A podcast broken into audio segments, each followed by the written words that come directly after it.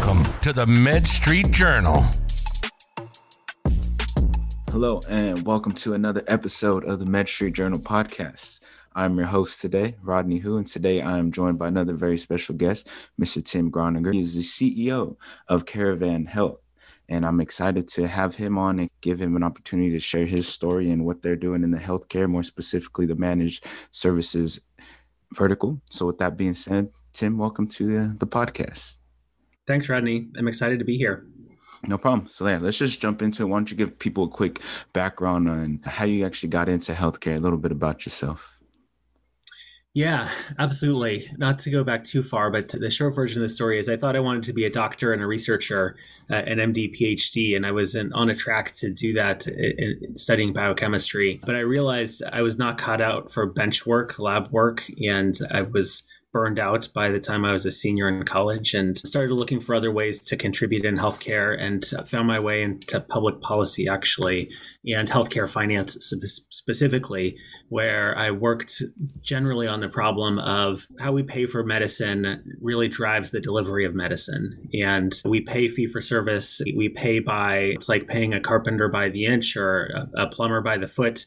You're going to get more stuff if you pay someone to do more and working at, at various jobs in Washington, including ultimately uh, Congress, the White House, and, and CMS, the Medicare and Medicaid agency, worked on a, a variety of projects that tried to create new payment structures that would reward and allow providers to invest in programs that will allow them to be paid for keeping patients healthier rather than just treating them when they're sick.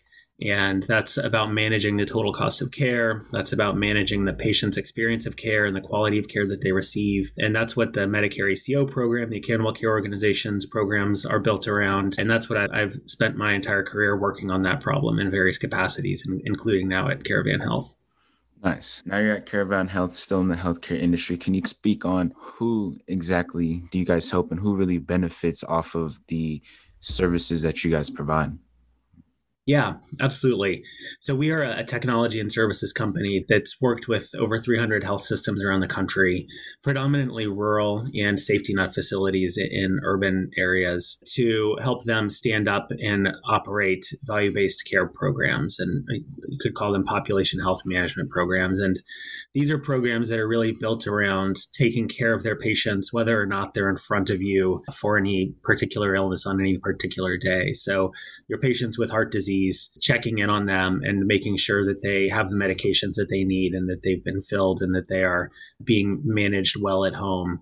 Or patients who are uh, discharged from a hospital, helping them transition back to the community and making sure that they don't have relapses of whatever led to their admission in the first place. And so we we bring tools and training and advice and uh, a whole bunch of services to our clients in these relatively low resource uh, settings, rural areas, or very rural providers deal with a lot of shortages that uh, that providers in urban areas would never contemplate having to deal with.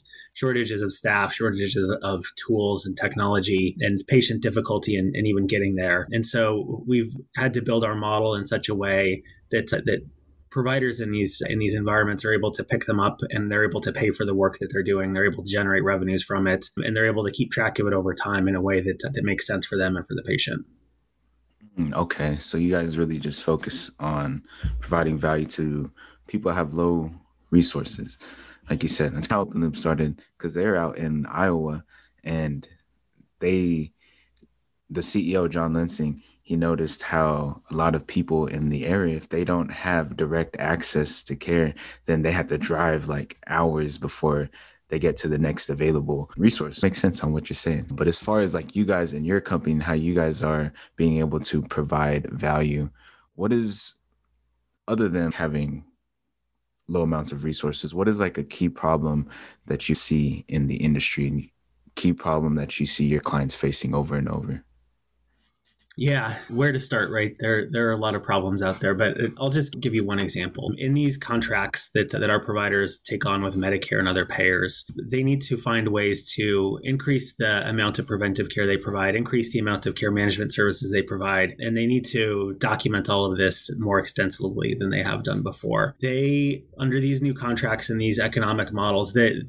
there are resources here to fund more staff but they need to know how to deploy those staff efficiently. You can't just, we need to do more prevention, we need to do more visits where patients do it Medicare's version of a, an annual check-in. It's not a, a, check-in per se, but it's you do a health risk assessment. You do uh, you check in on a variety of have you are you up to date on your vaccinations? Are you up to date on your screenings for preventable diseases? And to do that, you can't just hire more doctors because it's really hard to hire doctors in in rural areas. It, it's relatively hard to hire nurses. So we help our clients dissect this work and figure out what combination of technology can support their staff, where they do need to add nurses or medical assistants to provide these extra services. And then we bring them data to the point of care that they're able to know when a patient needs a service or know when a, a, piece of documentation is missing based on vast claims data warehouses that they wouldn't have access to otherwise. And that allows them to simultaneously generate more revenue for their practice organize their practice in a more efficient way, and achieve a number of the quality improvement and documentation requirements of, of the ACO, which can open up other revenue opportunities for them downstream. Awesome. So you guys pretty much optimize their entire workflow from like the technology and tools aspect, but also the people, the staff, and make sure that everybody is working together and everything is like integrated seamlessly. And so I want to switch gears and give you an opportunity to talk about Caravan Health. Like we could talk a little bit about who you help and a little bit about how you do it, but can you explain a little bit about the process that people go through when they're inquiring about working with you and collaborating with you on projects? Sure. So, our clients are health systems and physician groups and health clinics, so healthcare providers. They have contracts with commercial payers, think like Blue Cross Blue Shield. Uh, they have contracts essentially with Medicare and in many cases with their Medicaid programs in their states as well. So they're already in they, they're providing care to patients that are paid for by those provider by those payers. In many cases, Medicare and those other payers have made available to a hospital or to a physician group the opportunity to join in a contract that is uh, organized around shared savings, we call it, or a, a value based contract. But the provider, because of the issues we just partially touched on, might not feel able to or be, be particularly capable of taking on that project on their own. In the Medicare context, there's an opportunity to join one of these value based deals every year. And so we're in continuous communication with providers all around the country about what they need to join a value based care program, how it would work in their system. For us, there's a fairly extensive assessment and onboarding process where uh, we make sure that the system is ready for the cultural change required to succeed in these models because it's not something, it's not like it's just a software layer where you tack it onto your EMR and you're done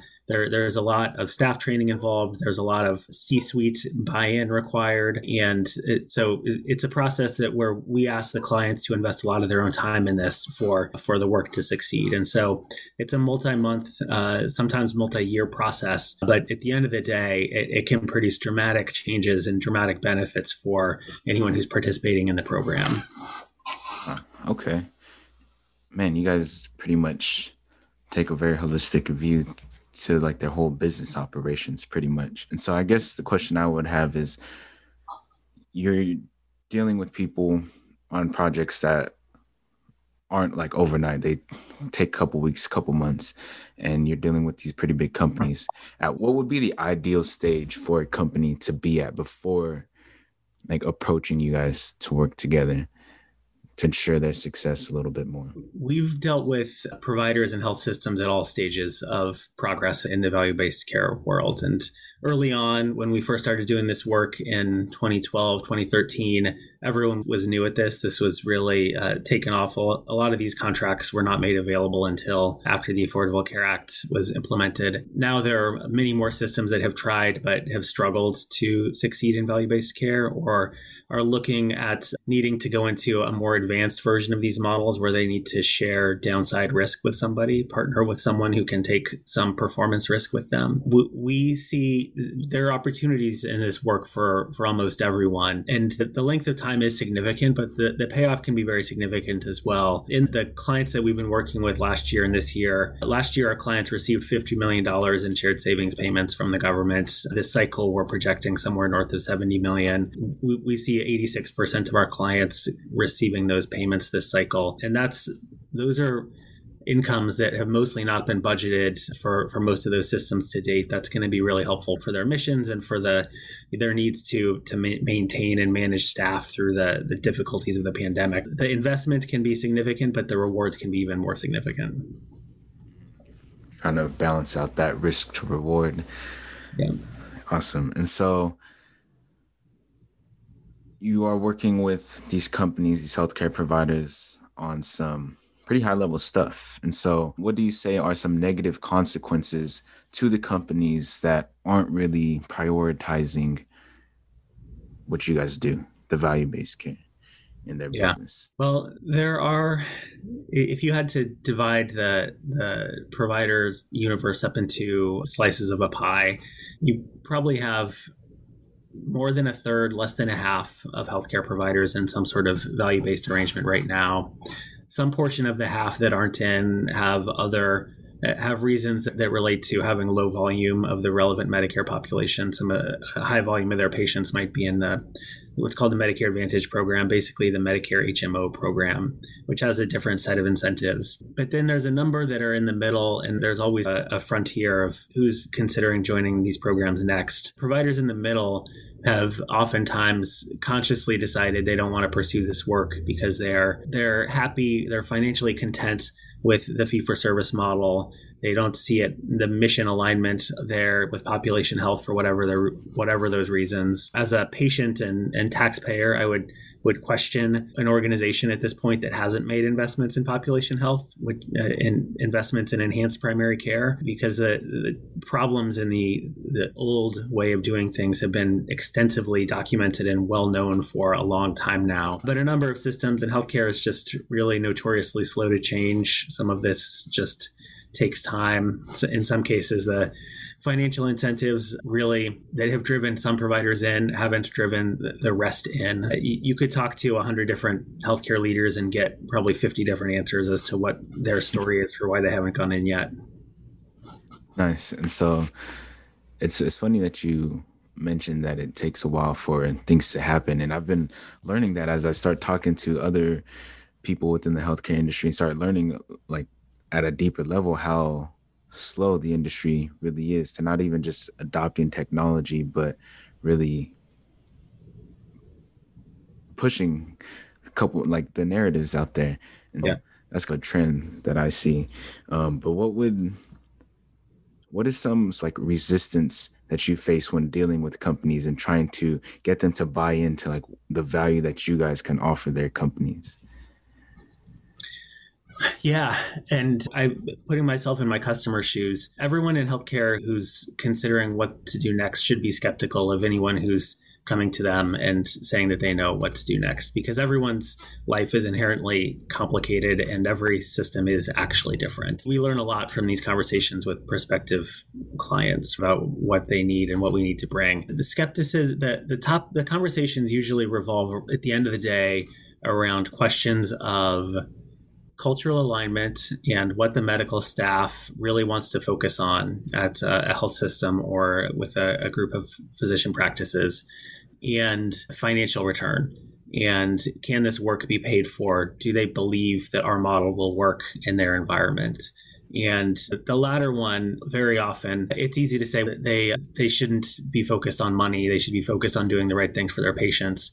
The reality is that they all all of their jobs depend on them bringing in sufficient revenue to cover their costs. And our job as people who care about population health and who, who care about patient benefits from these types of programs is to show them that they can do better financially and clinically in these programs than outside of them. And that's both a business problem and, and something that we spend a lot of time digging in with our clients on of aligning clinical priorities with operational capabilities and financial outcomes. It's also a public policy pro- problem for, for CMS and Congress to keep in front of them of have has Medicare, has the have payers, has public policy put sufficient financial emphasis on population health programs to the detriment of pure fee for service programs? And if not, what can we do about that? Uh, okay, that's interesting. So, what sort of advice would you have for companies that are trying to approach this whole population health segment and improve their quality and what they're doing to make sure everything is aligned, whether it's the clinical side or the business side? I think having a really healthy respect for the complexity of clinical workflows and the difficulty of implementing narrow slice solutions, by which I mean a solution that, that just picks off one patient subgroup or uh, one very narrow part of a technology problem, and how hard it is for practices to integrate a whole bunch of different capabilities. We spend a lot of time trying to make sure we aren't asking too much time from our, our partner clients around care redesign, around implementing new technologies, and just being really, I don't want to say conservative, but just really questioning every part of the model that asks the practice to do something in a way that is going to feel burdensome to them, making sure that what we are asking them to do is going to generate value for them, for their patients, and for the program overall it is really how you, you answer the question of what do they get from working with us and how can we make sure that it, it works for them. Hmm. Okay. Man, I think that was a very good answer, actually. We're so we're coming up towards the end of the interview. We've been talking about a lot of like high level, some complex ideas, but I like to end each interview on a little lighter note. So this these questions have nothing to do with Caravan Health or your business, but to exercise I like to call the rapid fire round. So I'll just ask you a couple of questions and you give me whatever answer you come up with, okay? Sure. All right. So question number 1. What is your favorite book of all time? I'm going to go non uh, go fiction here and with with David Mitchell's Cloud Atlas. It was turned into a Tom Hanks movie, I think, which didn't do it justice at all, but really weird and ah, interesting. Oh, usually Tom Hanks movies are good, man. It's true. Uh, number two, who's the most influential person in your life or career? It might be too much to say my mother, but so I'll just set my mother aside. But she would be the the perennial champion. The most influential person in my career probably would be man, tie between Jeanne Lambrew and Mandy Cohen. Jeanne Lambrew was that the sort of White House health policy champion during most of the Obama years, really uh, helped me find my footing and helped me navigate uh, the bureaucracies uh, of the federal government. And then Mandy Cohen and others on the leadership team at CMS, uh, Andy Slavitt and Patrick Conway, really helped me focus my career and my energies on leadership and management and take charge of large multifunctional teams uh, at CMS in ways that I hadn't had to in public policy before. So I waffled on that one by giving you like four or five different people, but no worries. Shout out to all of them, especially your mom. Number three. What is one goal you want to accomplish this year? On a personal level, we're about to achieve the biggest goal of getting my children back in school. I'm uh, dying for that to happen. I'm very excited for them. It's uh, it's a long time coming. For the company, I really am hoping and expecting that we are going to break and shatter our all-time performance on uh, shared savings. We talked about this a little bit. We were expecting a, a, really dramatic increase in that, and that reflects importance not just financially for our clients, but reflects the the value of the work that they've put in over time and the work that they've done with us. We think it's going to go up by 40% or so relative to last year from an already high number. So we are very excited about that, and we'll find out for sure about that in September August, September, probably. Okay. Yeah. Keep me updated with that. I'm interested to see the progress. But last but not least, what is one piece of advice you would give to your 20 year old self? Man, I, I was a boring 21 year old. Um, not, not going to lie. I probably would have gotten into economics earlier if I had realized how, how useful and informative it was in, in analyzing the world and how people make decisions. I was too much into the, the science at the time and really could have benefited from economics work much earlier. And there ain't nothing wrong with science, man. Science is just as interesting. That's right. Um, but yeah, I think that's a perfect way to end today's episode. So Tim, I just want to thank you again for jumping on and sharing what you're working on over at Caravan Health and how you guys are tackling value-based care. But before we go, where can people learn more about Caravan Health? Where can people connect with you? Yeah, absolutely. Visit us at caravanhealth.com. You can email us at info at caravanhealth.com or you can you can message me on LinkedIn as well. Tim can find me on LinkedIn with that Google search. Awesome. And I'll be sure to include all those links in the resources section and whatnot. But with that being said, that ends today's episode. Catch you guys on the next one. Thanks a lot, Rodney. Take care.